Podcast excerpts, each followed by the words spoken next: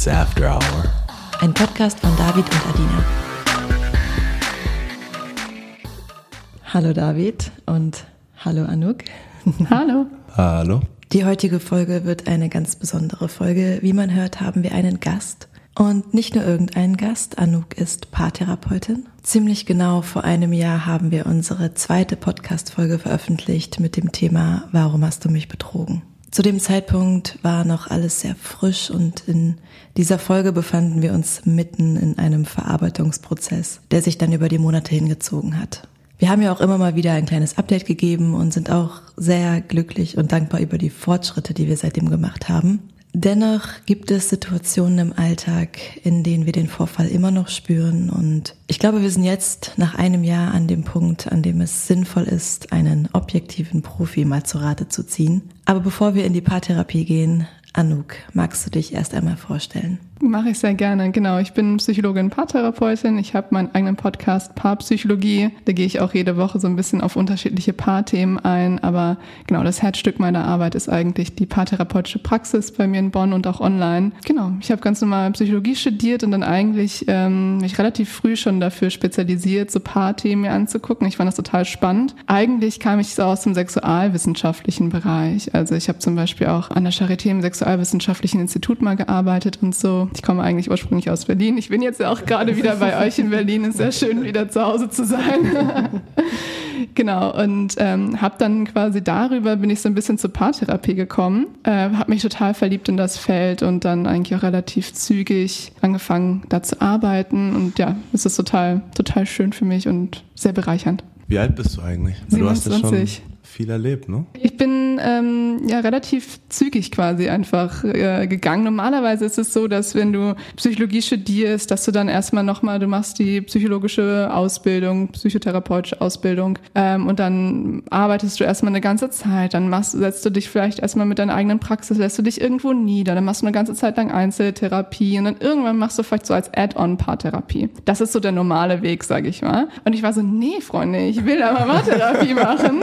Und deshalb bin ich jetzt auch ein bisschen jung sozusagen für eine Paartherapeutin. Manchen stößt es tatsächlich auch immer mal wieder so ein bisschen negativ auf, aber ich glaube, die meisten, auch wenn die ein bisschen mit mir gearbeitet haben, merken dann, okay, okay, die Frau hat schon ein bisschen was auf dem Kasten, das geht schon ganz gut. Ja, vor allem Leidenschaft, ne? Ich meine, Ja, ich meine, ja. wenn du direkt wusstest, was du machen willst und in welche Richtung es gehen soll, dann kann ich mir vorstellen, dass da viel Leidenschaft dahinter Ja, steckt. ja. Na, ich war auch so immer schon so ein sehr ambitionierter Mensch. Ich habe mir schon halt immer wieder, ich bin, ich bin so ein Listentyp und so ein Journal-Typ. Und dann habe ich ihn natürlich gefragt, was sind meine Leidenschaften, was will ich machen mit meinem Leben, wen will ich irgendwie erreichen und so. Ich kann mich noch erinnern, ich hatte irgendwie mal, war ich mit meinem damaligen Freund im Urlaub und ich habe mir wirklich den ganzen Urlaub einfach nur ganz viel durchgelesen und geguckt und es war voll toll. Ich lag so am Pool und habe gleichzeitig überlegt, wie will ich meine Zukunft gestalten. und da kam dann halt eben raus, okay, ich möchte ähm, Menschen helfen, aber halt auch Beziehungen, Tabuthemen aufarbeiten und so. Und das hat mich dann, also hat mich dann relativ gut gehalten und die Motivation, also war halt echt, deshalb sie ist halt immer noch da. Ich glaube, ich habe da einfach relativ früh gewusst, was, was ich will. Und benutzt du oft deine eigenen Strategien, Technik, Skills in deiner eigenen Beziehung oder versuchst du das so weit wie möglich rauszuhalten? Nee, ich mache das schon. Also gerade wenn ich, ich sag mal, wenn ich was Neues gelernt habe oder getestet habe oder eine neue Information irgendwie erworben habe, zum Beispiel durch neue Studien oder Bücher, die ich gelesen habe oder Weiterbildungen, die ich gemacht habe, ich teste die natürlich immer so am eigenen Leibe dann direkt. ähm, was ich zum Beispiel immer ganz gerne mache, ist auch zu testen, okay, wie gehe ich mit meinen Emotionen um? Weil das ist was, wo viele Leute krass mit strugglen und was für viele so ein großer Kernpunkt ist. Wie gehe ich mit Ängsten um? Wie gehe ich mit Unsicherheiten um? Und davon bin ich natürlich überhaupt nicht frei. Und ähm, da monitore ich mich selbst immer manchmal ganz gerne und versuche so unterschiedliche Sachen zu äh, auszuprobieren und dann zu gucken, wie funktioniert das bei mir. Und das mache ich auch in meiner Beziehung. Also ich sage das auch so transparent. Ne? Ich sage so, du, komm, wir machen jetzt mal diese Kommunikationstechnik, wie ist es? Und mein Vater dann so, ja, okay, machen wir. Ich glaube, man merkt auf jeden Fall schon, dass wir hier die perfekte Ansprechpartnerin haben und ich könnte mir auch wirklich kaum einen besseren Gast für diese Folge vorstellen. Wirklich vielen, vielen Dank, dass du dir heute Zeit genommen Sehr hast. gerne, es freut mich.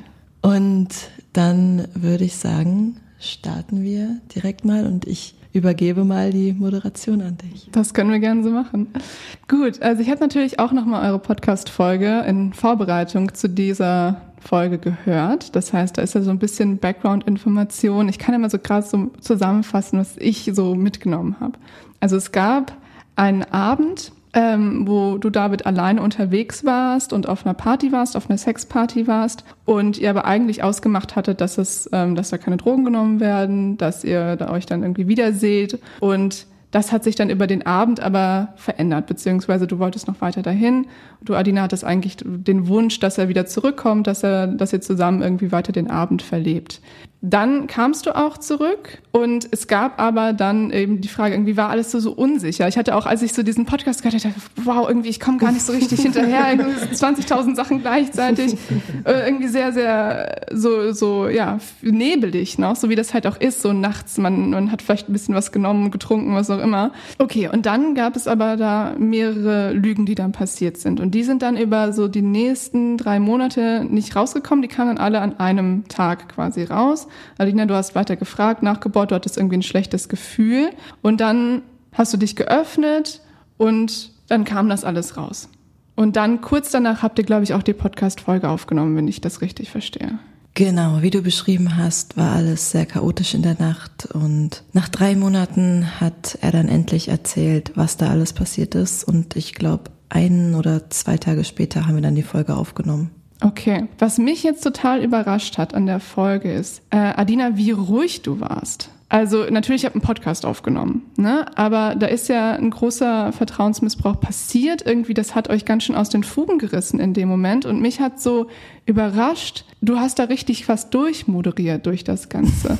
Und ich hätte jetzt eigentlich erwartet, wenn das ein, zwei Tage her ist, dass du da total aufgewühlt bist. Was ist denn mit dir da emotional passiert in diesen nächsten Tagen? Also vielleicht, natürlich möchte man das auch nicht im, so im Podcast zeigen, aber kam das irgendwie noch dann bei dir raus? Ich weiß ja auch, wie David tickt mhm. und ich weiß, dass ich zu ihm nur durchdringen kann, wenn er sich nicht fühlt, als würde ich ihm Vorwürfe machen, mhm. weil dann blockt er total ab. Mhm. Dann zieht er sich zurück. Und ich hatte auch das Bedürfnis, mit ihm zu reden. Gerade in den ersten Tagen war mir so wichtig, erstmal Klarheit zu bekommen, mhm. erstmal zu wissen, was ging da bei dir ab? Mhm. Warum ist das passiert? Das musste doch nicht sein. Und es bringt ja nichts, wenn ich ihn anschreie. Ja, nee, absolut. Ähm, und das verstehe ich auch total, dass man sagt, man hat natürlich wahnsinnig viele Fragen dann erstmal und äh, muss irgendwie, also dieser Boden, der einem da unter den Füßen weggerissen wird, den muss man ja irgendwie wieder herstellen, muss ja erstmal wieder ein bisschen Sicherheit gewinnen. Kamen denn die Gefühle dann irgendwie, also ich sag mal andersrum, bei so Vertrauensbrüchen ist es total normal, dass Angst, Enttäuschung, Verlustängste, Hoffnung, Zweifel, Wut, auch Lust aufeinander im Übrigen, alles gemischt irgendwie dann hochkommt, kam das dann noch oder hattet ihr versucht, das sozusagen wieder so ein bisschen zurückzugehen in den strukturierten Alltag und das so Stückchen für Stückchen aufzuarbeiten? Ja, da kam so nach und nach alles Mögliche mal hoch. Aber ich habe dann gemerkt, dass ich mich erstmal emotional distanzieren muss, um irgendwie weiterzumachen. Ja, ich frage das deswegen, weil bei Vertrauensbrüchen ist es total wichtig, dass die Person, der Schmerz zugefügt wurde, dass die diesen Schmerz zeigen darf. Weil der ist ja in dir dann in dem Moment und der macht einen ja richtig verrückt und der muss irgendwie gehalten werden können. Und ich verstehe jetzt aber natürlich total, dass man jetzt da nicht hingeht und sagt, ich zerschmetter jetzt hier irgendwie die ganzen Teller und Tassen und so. Das ist ja auch nichts. Das ist ja, das ist ja dann total außer Kontrolle. Aber das ist wichtig, weil das, was passiert ist, emotional muss ja geheilt werden damit ihr wieder zueinander finden könnt. Viele Menschen überspringen diesen Schritt und wollen direkt zu dem Plan und sagen, okay, lass uns jetzt direkt was machen. Wir machen drei Schritte Plan, damit das nie wieder passiert. Wir machen die und die und die Regel und dann sieht das besser so aus. Ja, da hast du mich auf jeden Fall erwischt. Also das ist auch äh, total menschlich. Das machen, sehr, das machen eigentlich alle Menschen, dass sie sagen, okay, ich merke, mir geht's nicht gut. Wie kann ich denn wieder Sicherheit herstellen? Nee, indem ich was mache, indem ich irgendwie in Handlung trete, damit ich wieder, dass ich irgendwie, dass ich das wieder, dass ich einen Grip wieder da drauf bekomme. Das ist ja total wichtig, ne? weil uns ist ja diese Sicherheit entzogen worden. Vor allem Kontrolle auch. Ja, klar. Kontrolle ist das Substitut für Sicherheit, was man dann häufig ranzieht. Ne? Das ist so das Weißbrot, sage ich jetzt mal, wo so echte Sicherheit so das, das Vollkornbrot ist. Und das, auch das ist total normal. Also, dass man merkt, bei einem Vertrauensmissbrauch, was die meisten Paare erleben, ist erstmal natürlich dieser, dieses Gefühl von Boden unter den Füßen wurde weggezogen, dann häufig starke Emotionen gepaart mit vielen Fragen. Ne, viele Fragen, warum ist das passiert? Warum konntest du nur? Was ist da geschehen? Da sind Paare sehr unterschiedlich, wie die damit umgehen ob die Person, die die Fragen hat, die für sich behält oder ob man das in der Partnerschaft bespricht. Wenn man es bespricht, kann es häufig auch mal da nochmal viel zu Konflikten kommen, weil häufig die Person, die sich erklären muss, sich nochmal angegriffen fühlt, nochmal so richtig mit der Nase, ich sag's jetzt mal derbe, so in die Scheiße gedrückt wird. Und dann kommt aber eben auch so dieses Gefühl von, okay, wir brauchen jetzt irgendwie einen Plan. Ne, wir brauchen jetzt was und dann kommt häufig auch, okay, Kontrolle. Zum Beispiel, ähm, mach bitte immer deine Standorte an, wenn du unterwegs bist, schick mir Bilder, wo du bist. Und das fühlt sich aber für die meisten ganz okay an, aber nicht so wirklich befriedigend. Ne, weil es meistens nicht so genau den Kern trifft. Und der Kern, das ist ein emotionaler Kern. Weil am Ende des Tages könnt ihr euch nur sicher sein, dass das nicht passiert, wenn du, Adina, das Gefühl hast, okay, ich wurde gesehen, Du hast verstanden, was da passiert ist mit mir, welchen Schmerz ich auch hatte. Dafür musst du ja aber diesen Schmerz teilen können, ne? weil sonst kann da überhaupt kein Feedback passieren, dass du auch merkst, du trägst es jetzt, so kitschig das klingt, mit dir im Herzen.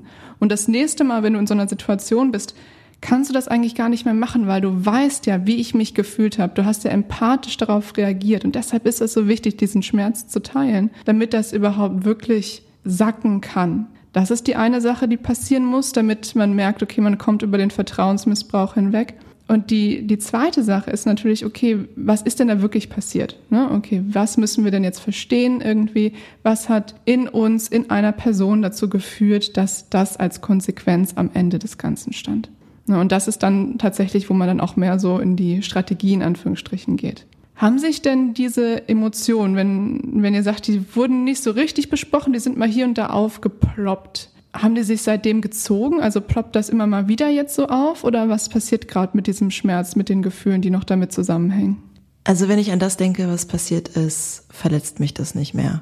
Ich habe ihm verziehen und dadurch, dass ich so viel Veränderung bei ihm sehe, schaffe ich es auch, ihm wieder zu vertrauen. Aber kein Mensch ist perfekt und jeder macht mal kleine Fehler. Und normalerweise würden diese kleinen Fehler auch als das bewertet werden, was sie sind. Aber aufgrund dessen, was passiert ist, neige ich dazu, genau diese Kleinigkeiten deutlich negativer zu bewerten, als sie eigentlich sind, weil sie eben in mir dieses Gefühl hervorrufen, das ich in dieser Nacht hatte. Also ich habe dann schon oft bei Kleinigkeiten das Gefühl, na, der liebt mich nicht. Also ich muss dazu sagen, ich habe auch schon in ehemaligen Beziehungen betrogen. Aber das lag dann eben bei mir daran, dass ich nicht mehr verliebt war. Und danach habe ich auch immer sofort Schluss gemacht. Und mag sein, dass er da ganz anders ist, aber immer wenn ich in das Gefühl zurückversetzt werde, in dem ich mich nicht geliebt fühle, gehe ich auf Abstand und distanziere mich. Hm, aber dann ist es auch was, dass du dann merkst, okay, jetzt kommt dieses alte Gefühl in mir auf ich kann das jetzt aber nicht so einfach rauslassen, weil ich weiß, das würde bei meinem Partner wahrscheinlich als Kritik ankommen und er würde sich verschließen. Ich kann es also nicht ansprechen, es tut aber weh. Es ist meine einzige andere Möglichkeit zu sagen, okay, fuck it, dann distanziere ich mich davon, dann gehe ich so einen Rückzug. Das ist ziemlich gut beschrieben. Mhm. Manchmal entscheide ich mich dafür, es anzusprechen und dann sage ich auch jedes Mal, bitte nimm es jetzt nicht als Vorwurf auf. Es soll kein Vorwurf sein, aber natürlich klingt es wie ein Vorwurf ja, und ja das ist ganz oft das Problem. Bisschen was muss da aus dir raus. Und ihr müsst da irgendwas finden, dass du, du musst das nicht immer einmoderieren. Weil dann bist du immer in diesem, in dieser Verantwortungsposition. Na, aber es geht ja darum, dass du dich da fallen lassen darfst, dass dein Schmerz einfach mal raus darf, dass du auch merkst, mein Partner ist jetzt gerade in der Position, wo der mich hält. Ne, und wenn du es so anmoderierst und sagst und quasi alles vorbereitest, dann machst du doppelte Arbeit. Du regulierst gerade deine eigenen Emotionen und auch noch die deines Partners. Und du kannst dich ja gar nicht verletzlich zeigen in dem Moment, weil du die ganze Zeit im Kopf bist, in diesem, diesem rationalen Zustand von wegen, okay, das muss jetzt passieren, das sage ich jetzt so, oder wie wähle ich jetzt meine Worte, damit es nicht möglichst schlimm rüberkommt. Da kannst ja gar nicht pff, einfach mal raus mit dem Scheiß. Ne, weil das ist anstrengend, das so lange mit sich rumzutragen. Ja, ich glaube, das war auch so der Hauptgrund für dieses Gespräch hier. Weil ich merke schon, dass David oft versucht, auf mich einzugehen. Aber manchmal habe ich auch das Gefühl, er verschließt sich, wenn es schwierig wird. Ich glaube, du denkst immer, dass ich mich verschließe. Aber ich, ich verschließe mich nicht, wenn du dich verletzlich zeigst. Es ist vielmehr, dass es in den Situationen passiert, wo ich gerade gar nicht ansprechbar bin, dass ich gerade irgendwie nicht zu Hause bin oder dass ich mitten in meiner Arbeit bin oder in den Momenten fühle ich mich dann komplett überrumpelt. Und dann denke ich mir so, shit, ich kann, ich kann gerade mich gar nicht drauf konzentrieren. In diesen Momenten wird es wahrscheinlich wichtig werden, dass ihr irgendwie tatsächlich etwas habt, wo ihr zueinander finden könnt. Weil natürlich ist das Fundament von einer Beziehung so diese emotionale Verbundenheit. Ne? Und die entsteht aber genau in den Momenten, wo wir uns verletzlich zeigen, wo wir uns öffnen und wo wir merken, wir werden aufgefangen. Das ist eure Sicherheit als Team, als Paar. Am Ende des Tages ist es das. Ne? Wir halten zusammen, wir sehen einander, wir sind füreinander da. Das ist die Sicherheit ne? und nicht das Substitut der Kontrolle, was dann über irgendwelche Regeln geht. Ne, sondern Vertrauen wird auch in den Momenten aufgebaut, wo ich merke, ich öffne mich dir, ich zeige dir meinen Schmerz und du bist da für mich.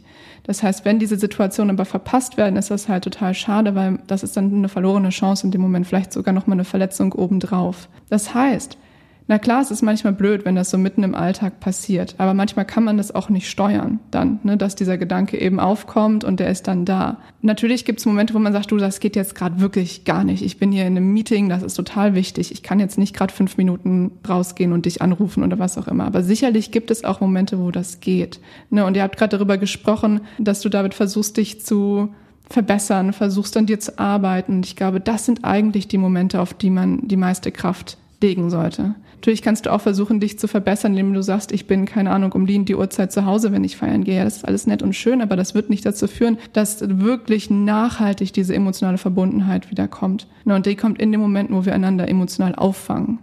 Das heißt, das sind wirklich die wichtigen Momente. Was könntet ihr denn machen, dass ihr, wenn diese Emotion aufkommt, dass ihr dann da zusammenfindet, dass es dann einen kurzen Kontaktmoment gibt? Man muss ja nicht dann drei Stunden Gespräch führen. Manchmal reicht einfach nur, hey, ich höre dich, ich weiß, dass es dir weh tut. Habt ihr eine Idee, was ihr da machen könntet?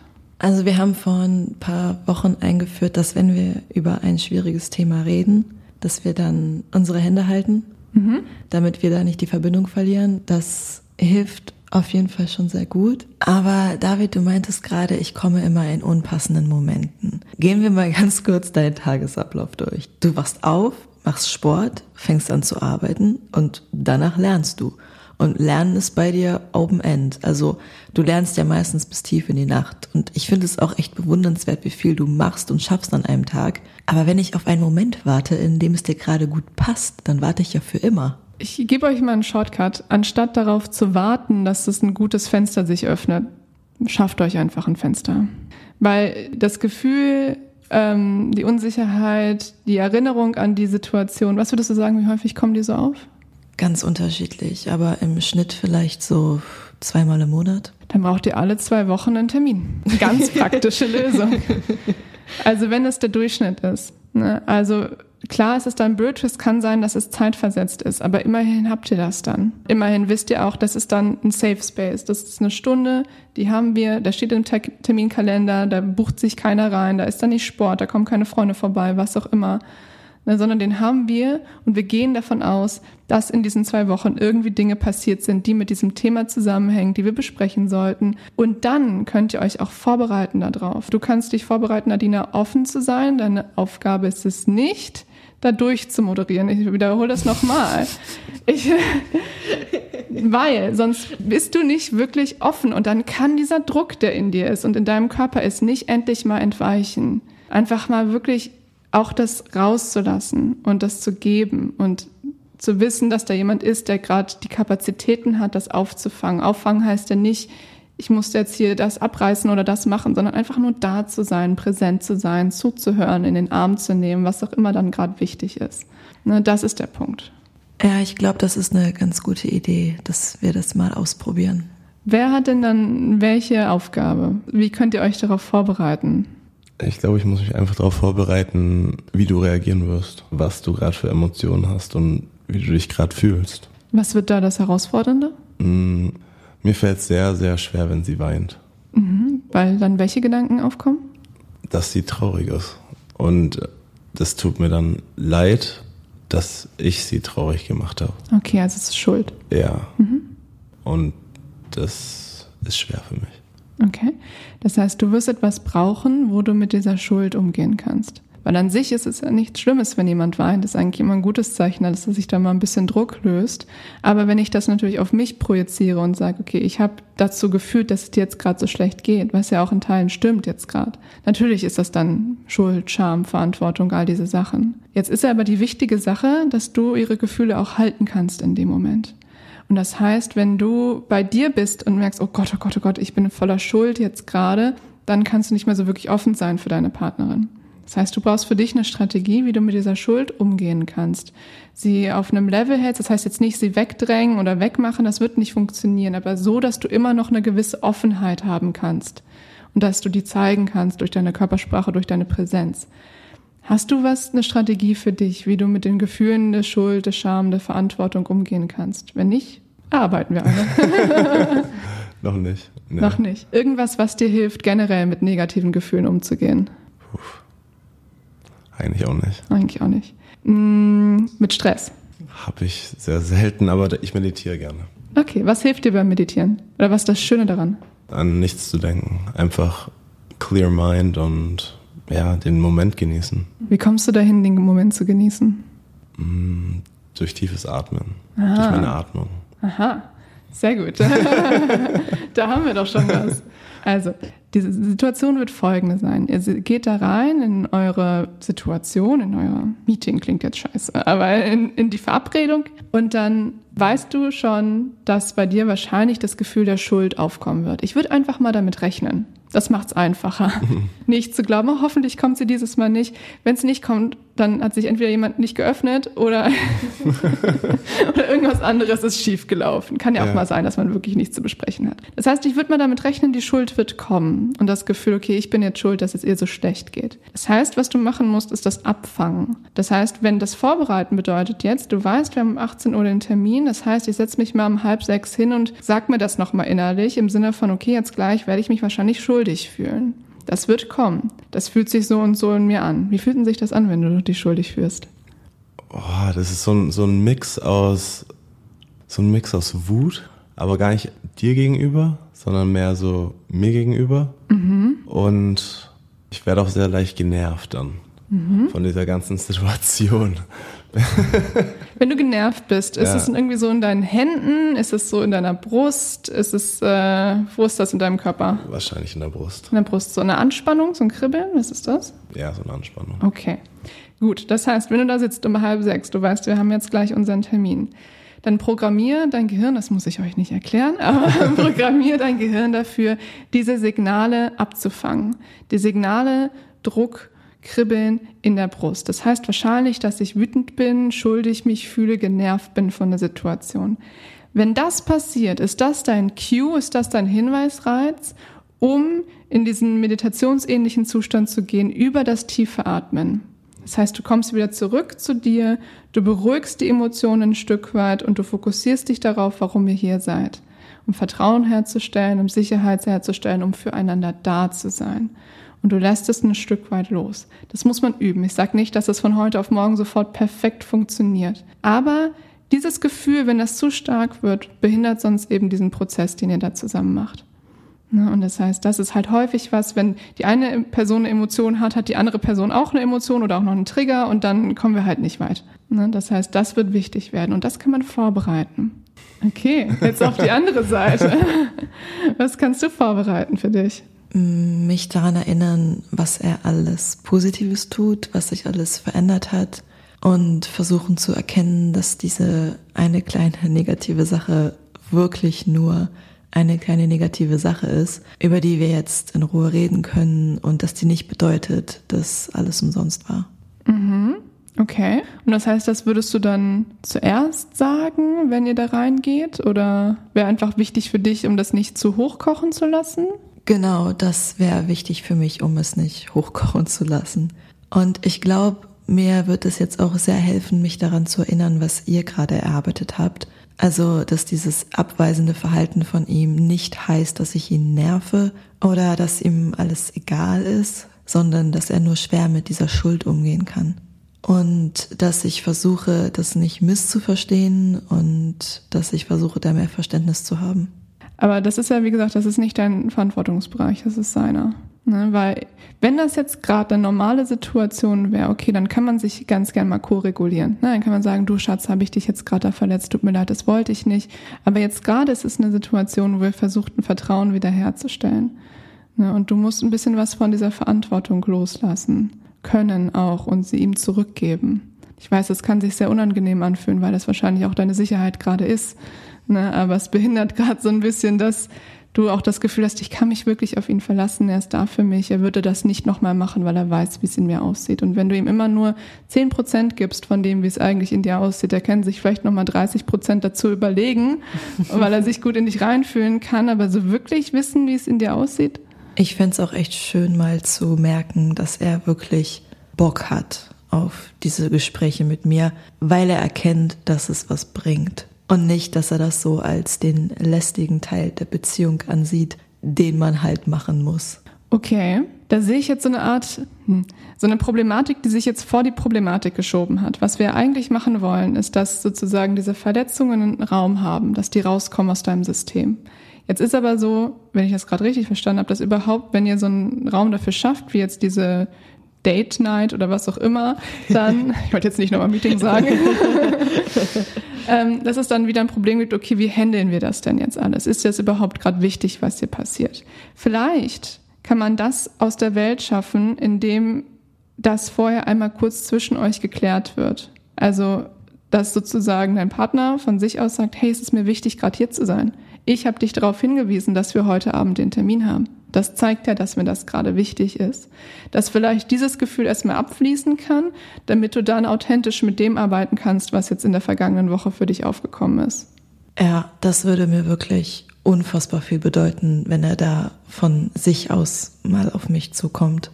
Okay, dann wird natürlich wichtig werden, dass du dann auch authentisch über die Dinge sagst oder sprichst, die da passiert sind. Natürlich ist es die eine Sache, komplett auszurasten, das ist nicht gut und auch nicht richtig, hilft uns nicht. Ne? Deshalb kann vielleicht so dieses Gefühl von, okay, wir sind auf einem guten Weg, ich sehe, er bemüht sich schon mal gut sein, um dir sozusagen ein Sicherheitsnetz zu geben.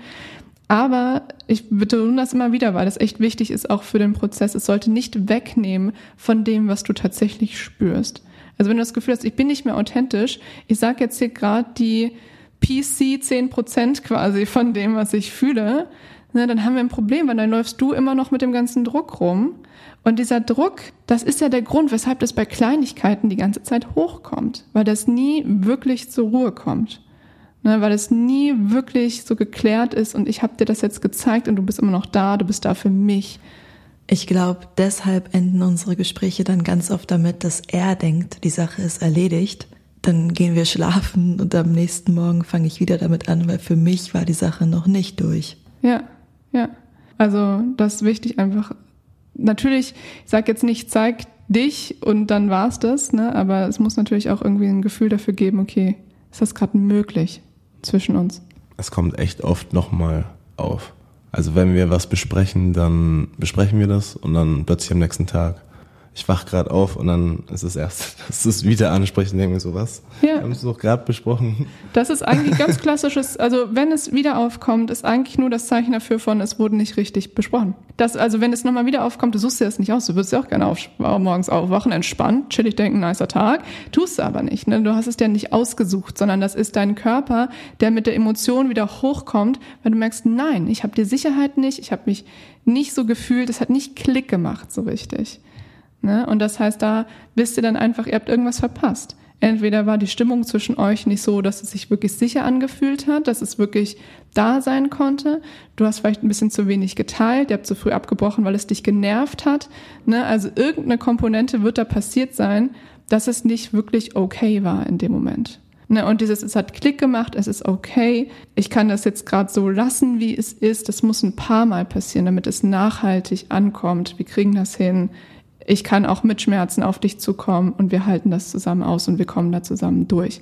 Sonst würde es sich immer wieder melden und eigentlich ist das eine sehr gesunde Reaktion deines Körpers, der sagt, pass auf, du bist in einer Beziehung, wo Sachen nicht geklärt wurden.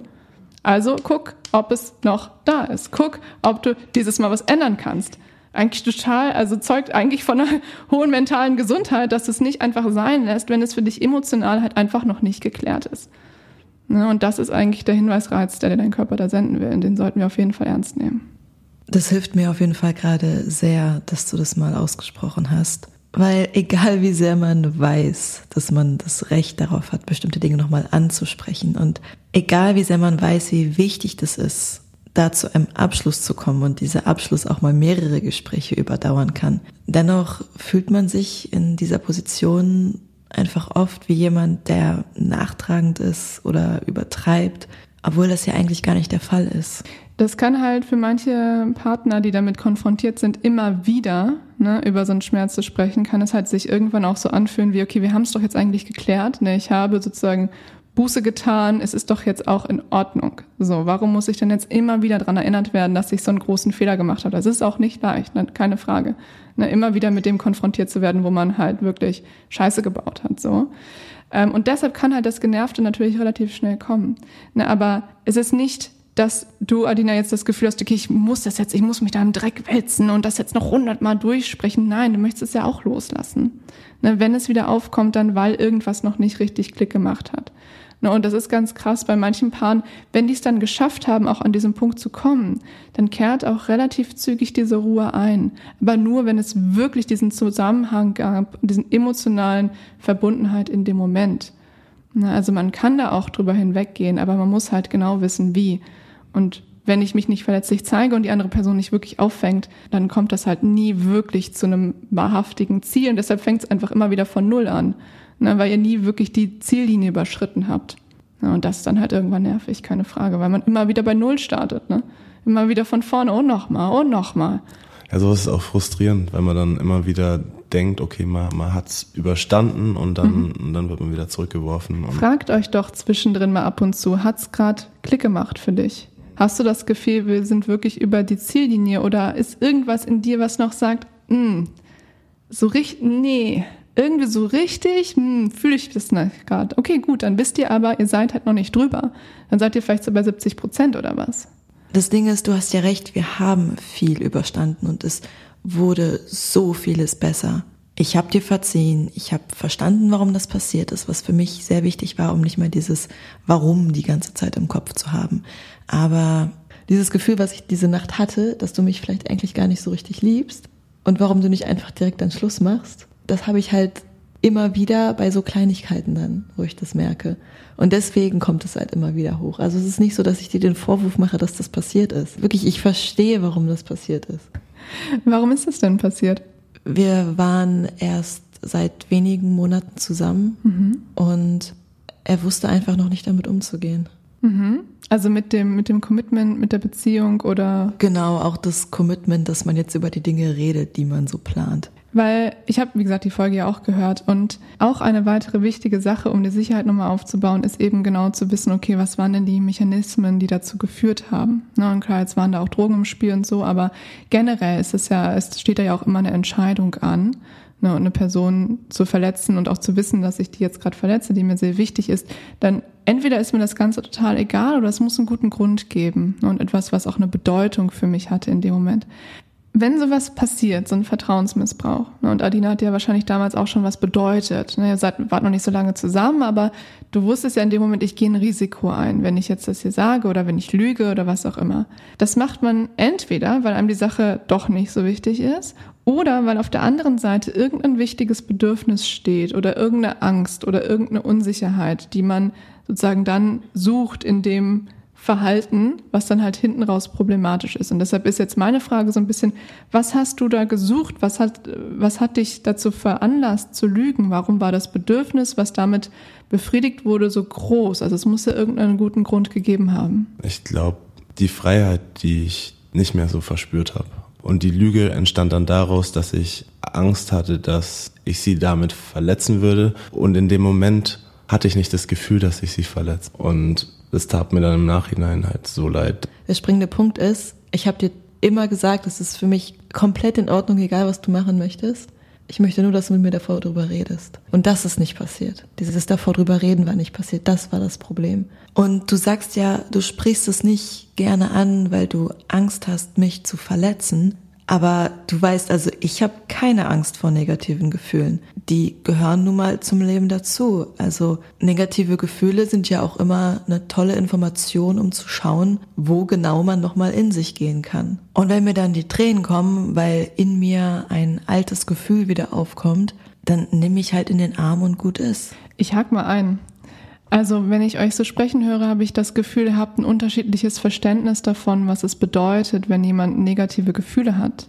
Genau, für mich heißt, wenn ich weine oder wenn ich sage, mich verletzt etwas, einfach nur, alles klar, da ist ein Triggerpunkt. Ich muss jetzt diese Gefühle erstmal rauslassen und mal die nächsten Tage oder Wochen beobachten und am besten mit dir gemeinsam drüber reden und mit dir vielleicht auch drüber reden, warum ich mich nicht so fühlen muss. Und bei ihm ist es dann so, okay, wenn ich weine, dann will er am besten damit nichts zu tun haben. Ist das so? Also ist dieses Weinen wirklich so ein, so ein ganz, ganz unangenehmes Gefühl? Ist ein unangenehmes Gefühl. Ja. ja. Aber es ist nicht so, dass ich nicht darüber reden möchte. Ich denke immer nur, dass ich dir dann was echt Schlimmes antue dabei. Natürlich will ich nicht, dass ich meine Freundin irgendwie verletze und dass sie weint wegen einer Diskussion. In den Beziehungen vorher oder auch in, in deiner Familie haben da Leute geweint? Selten. Selten. Also es ist eigentlich ungewöhnlich, dass du mit jemandem zusammen bist, jetzt gerade, der doch so da eher emotional drauf reagiert. Ja. Okay, das kennst du also nicht so. Nee. Okay, das ist häufiges Phänomen. Viele Menschen, die auch gerade in Familien aufgewachsen sind oder halt Beziehungen hatten, wo Emotionen gar nicht so hochgekocht sind oder wo das einfach gar nicht so, eine, so ein Ding war. Also jeder hat sich so ein bisschen mit seinen Emotionen beschäftigt, alle haben die erstmal runtergekühlt, bevor sie darüber gesprochen haben. Für viele Menschen, die diese Erfahrung gar nicht gemacht haben, dass negative Gefühle einfach negative Gefühle sind, sondern das eigentlich eher weniger kennen, für die fühlt es sich meist gefährlicher an oder als sei das ein größeres Ding. Und dann gibt's wiederum andere Menschen, die sind da häufig eher in, ich sag mal, emotional lauteren Familien irgendwie aufgewachsen. Das ist so, okay, wir streiten uns, wir weinen, wir lachen. Am Ende des Tages haben wir uns immer noch lieb, wir nehmen uns in den Arm, gut ist. Und jetzt ist auch übrigens gar nicht so ungewöhnlich, dass zwei Menschen mit unterschiedlichen Erleben von was bedeutet negative Gefühle, ist einfach nur ein negatives Gefühl und es ist weg oder heißt negative Gefühl Gefahr für unsere Beziehung, dass die in einer Beziehung sind. Habe ich ganz, ganz häufig das Phänomen. Ne, und das genau deshalb kommt es dann eben auch dazu, dass man merkt, okay, da gibt es so ein implizites Verständnis, was das jetzt für dich bedeutet, wenn da was Schlimmes ist oder wenn du ein negatives Gefühl hast, was nicht ausgesprochen wird und jeder zieht daraus so ein bisschen seinen Schluss. Und dann kann man sich ziemlich schnell verpassen dadurch. Und das bedeutet, dass man das nochmal neu lernen muss. Was bedeutet denn, wenn du weinst für dich? Was bedeutet das, wenn ich weine für dich? Und dass man das damit reinnehmen kann in die eigene Kommunikation. Also dass man zum Beispiel sagen kann, boah, krass, okay, ich sehe gerade, dir stehen die Tränen in den Augen. Ähm, du sag mal, ich habe jetzt gerade das Gefühl, ich darf hier gar nicht weitersprechen, weil ich es nur noch schlimmer mache, weil du dich gerade rausbewegst aus unserer Beziehung. Kann das sein? Ne? Und dann kannst du sagen, nee, es ist halt einfach gerade eine scheiß Situation, aber ich will nirgendwo hin. Aber genau das fällt mir oft super, super schwer. Also dieses Gefühl von negativen Gefühlen gleich Gefahr oder halt einfach gleich nichts Besonderes. Ne, das müsst ihr mit reinnehmen, sozusagen in eure Beziehungsthemen. Das wird wahrscheinlich immer irgendwie wieder aufkommen und das werdet da jetzt nicht grundlegend was dran ändern können, dass ihr eine unterschiedliche Einstellung habt, was das eingeht. Oder was heißt Einstellung? Einfach Erfahrung, so wie das in euch quasi programmiert ist. Das heißt, eure einzige Möglichkeit ist jetzt zu sagen, wir haben das so, wir sind da unterschiedlich, wir gucken da unterschiedlich drauf und wir müssen das mitbedenken dass wir nicht immer nur von uns selbst ausgehen, sondern dass wir sagen, okay, die andere Person hat da jetzt gerade ein anderes Gefühl wahrscheinlich zu. Und wir müssen das immer mal wieder richtigstellen und nachfragen und das auch ganz bewusst. Also was vielen Menschen halt schwerfällt, ist in einem Gespräch kurz zu stoppen und zu sagen, warte mal gerade, warte mal gerade, das macht gerade was mit mir. Warte mal gerade, ich habe gerade das Gefühl, ähm, das war gerade total schlimm für dich, dass ich dir das gesagt habe. Stimmt das? Und dann kann die andere Person sagen, ja, nein, bumm, und dann kann man eigentlich auch schon wieder weiterreden. Das hat alles was damit zu tun, kenne ich meine eigenen inneren Themen, weiß ich, wie die sich äußern, weiß ich, was dann passiert, kenne ich die Muster, die bei mir sind. Wenn jetzt zum Beispiel wenn ich was anspreche und meine Partnerin weint, dann heißt das für mich im Umkehrschluss, oh mein Gott, das ist was ganz Schlimmes. Äh, ich habe sie gerade total verletzt. Ne? Ich weiß, dann werde ich angespannt, dann, dann sage ich eigentlich gar nichts mehr, dann, dann werde ich irgendwie, dann gehe ich zurück. Das, was du sagst davon, er macht dann zu, ist wahrscheinlich dein Schutzmechanismus zu sagen, naja, jetzt alles, was ich sagen kann, ich mache es nur noch schlimmer. Dann sage ich lieber gar nichts mehr, dann verletze ich sie nicht weiter. Und ne, das kann eben was sein, was dann manchmal vielleicht dann hochkommt. Da muss man das erkennen können ne, und sagen, hey, jetzt gerade ist das bei mir passiert. Ich übernehme jetzt gerade Verantwortung dafür, dass gerade was angegangen ist in, bei mir. Wie können wir das denn mal gerade eben lösen zusammen? Weil das ist natürlich der Dreh- und Angelpunkt. Wenn sowas passiert wie ein Vertrauensmissbrauch oder auch irgendein anderes Thema, es geht immer um Emotionen am Ende des Tages und wie man die behandelt und wie man da einen Umgang miteinander äh, findet. Ne? Und ihr merkt schon, wir haben bei einem Thema gestartet und wir kommen relativ schnell zu vielen Unterpunkten so, weil das natürlich alles irgendwie zusammenfließt. Für mich ist es auf jeden Fall extrem schön und hilfreich, gerade gehört zu haben, dass ihn das alles nicht kalt lässt, auch wenn das oft so rüberkommt. Ja, das ist ganz wichtig, dass wir das kennen, was da passiert, ne? weil wir sehen ja immer nur die Spitze des Eisbergs, wir sehen immer nur das Verhalten. Ne? Wenn du siehst, Verhalten von ihm redet nicht mehr, ne? dann bedeutet das für dich im Moment, okay, mach zu, er will nicht mehr mit mir reden, alles klar, noch ein Beweis für mich, dass er da eigentlich gar keinen Bock drauf hat. Ne, aber für dich ist vielleicht das, was drunter liegt, oh Gott, ich merke bei mir, ich fühle mich total unter Druck. Ne? Ich, ich fühle mich selbst jetzt gerade total schlecht mit der Situation und ich mache zu, weil ich fast wie gelähmt bin, weil ich gar nicht mehr weiß, wie ich hier überhaupt noch rauskomme, ohne dass ich es noch schlimmer mache. Ne? Und ihr habt immer nur dieses Verhalten eben als Spitze des Eisbergs und das, was drunter liegt. Da müssen wir uns die Zeit für nehmen, das miteinander zu teilen. Sonst interpretieren wir und in diesen Interpretationen passieren so viele Fehler. Das kann ich euch wirklich sagen. Ja, meistens wird's ja dann auch schlimmer, wenn, wenn ich weiterrede. Dann sage ich was oder denke, es wird besser und dann wird's noch viel schlimmer. Ja, ich glaube, du meinst gerade die Momente, in denen du versuchst, mir auf der Sachebene zu begegnen, obwohl ich dich gerade auf der emotionalen Ebene brauche. Noch was Schönes, was auch viele Paare mit euch teilen. Also, dass dieses Überkreuz von Sachebene und Emotionsebene. Ganz, ganz viel.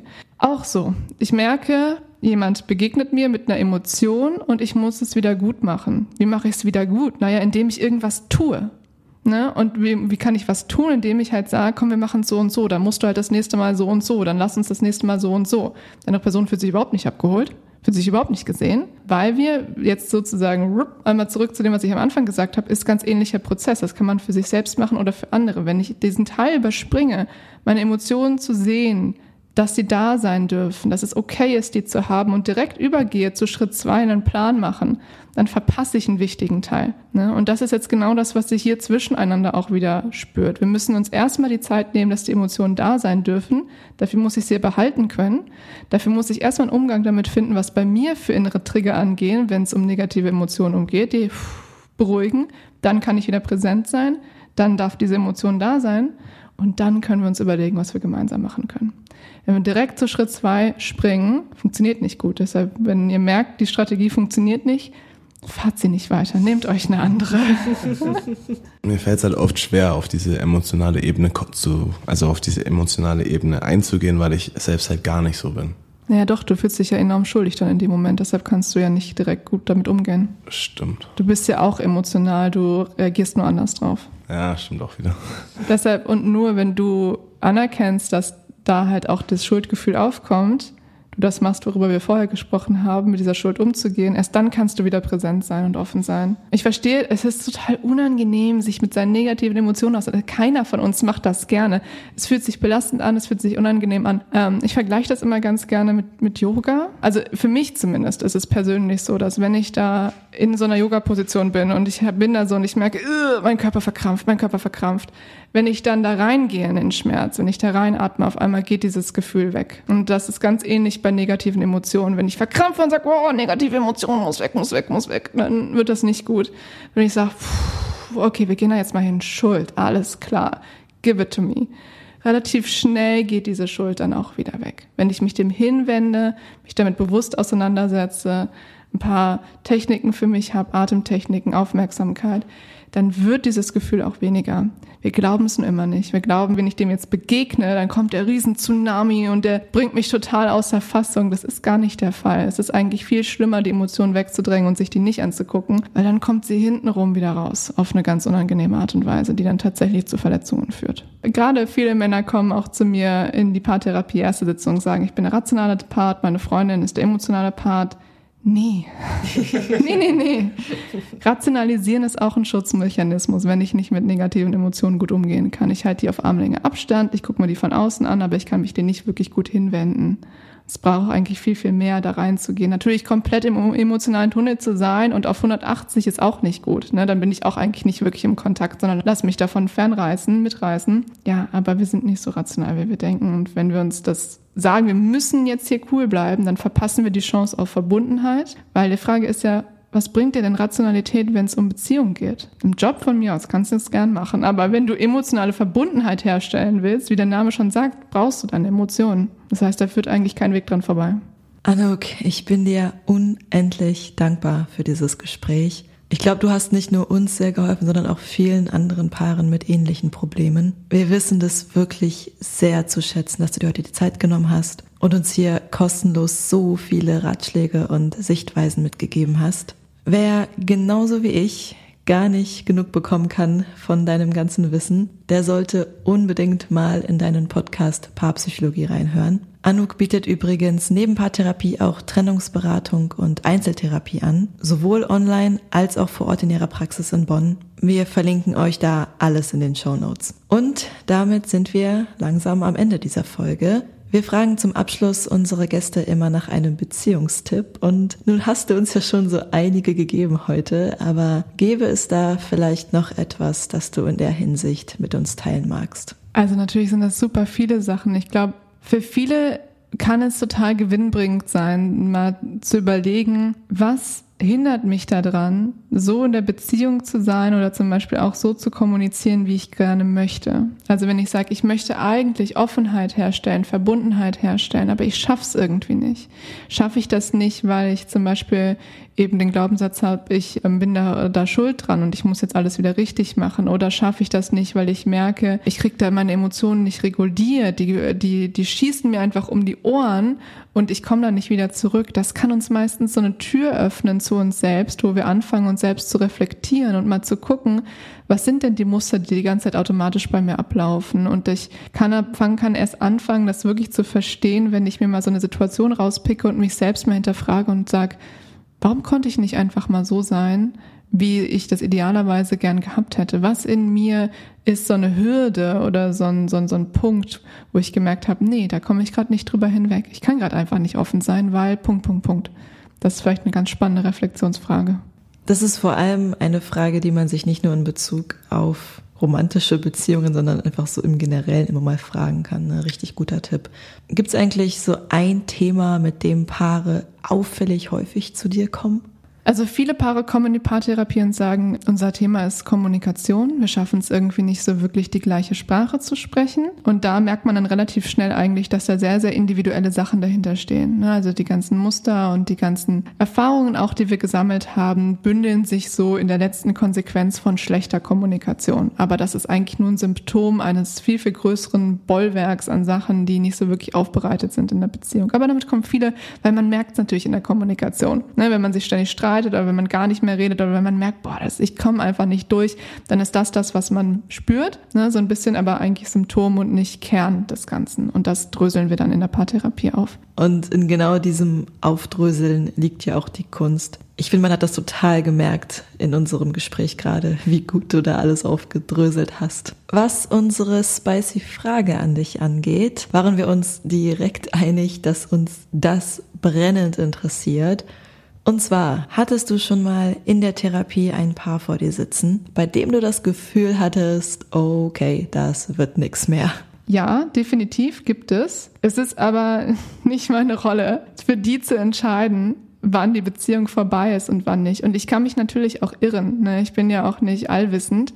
Bei manchen denke ich mir halt nur, da sind schon so viele Verletzungen passiert, also über Jahre hinweg. Und die Muster sind so eingefahren, dass es einfach sehr, sehr viel Kraft bedarf, da rauszukommen. Es ist nicht unmöglich, keine Frage, aber natürlich, je länger ich diese Verletzungen aufbauen habe lassen, je mehr davon passiert sind, je schlimmer die waren, desto mehr Kraft braucht es, um da auch hinzugehen und das sich anzugucken. Und manchmal ist zwar die Liebe noch da, aber es ist einfach noch so, viel passiert in der Zeit, dass es eigentlich eine absolute so Herkulesaufgabe wäre, das dann abzubauen und man eigentlich gar keinen Job mehr haben dürfte und auch gar keine Hobbys mehr, weil man sich Fulltime eigentlich nur um die Beziehung kümmern müsste. Ja, stimmt, dieser Zeitfaktor wird irgendwie echt oft außer Acht gelassen. Guter Aspekt nochmal hier zum Schluss. Ja, ich fand's mega schön auf jeden Fall und ich denke, wir haben viel zu arbeiten, aber ich glaube, es ist keine Herkulesaufgabe. Wir kriegen, wir kriegen das hin. Sehr gut, ja. Hat mir auf jeden Fall ultra Spaß gemacht. Hat mir auch ein paar neue Seiten über mich, vor allem über mich gezeigt, weil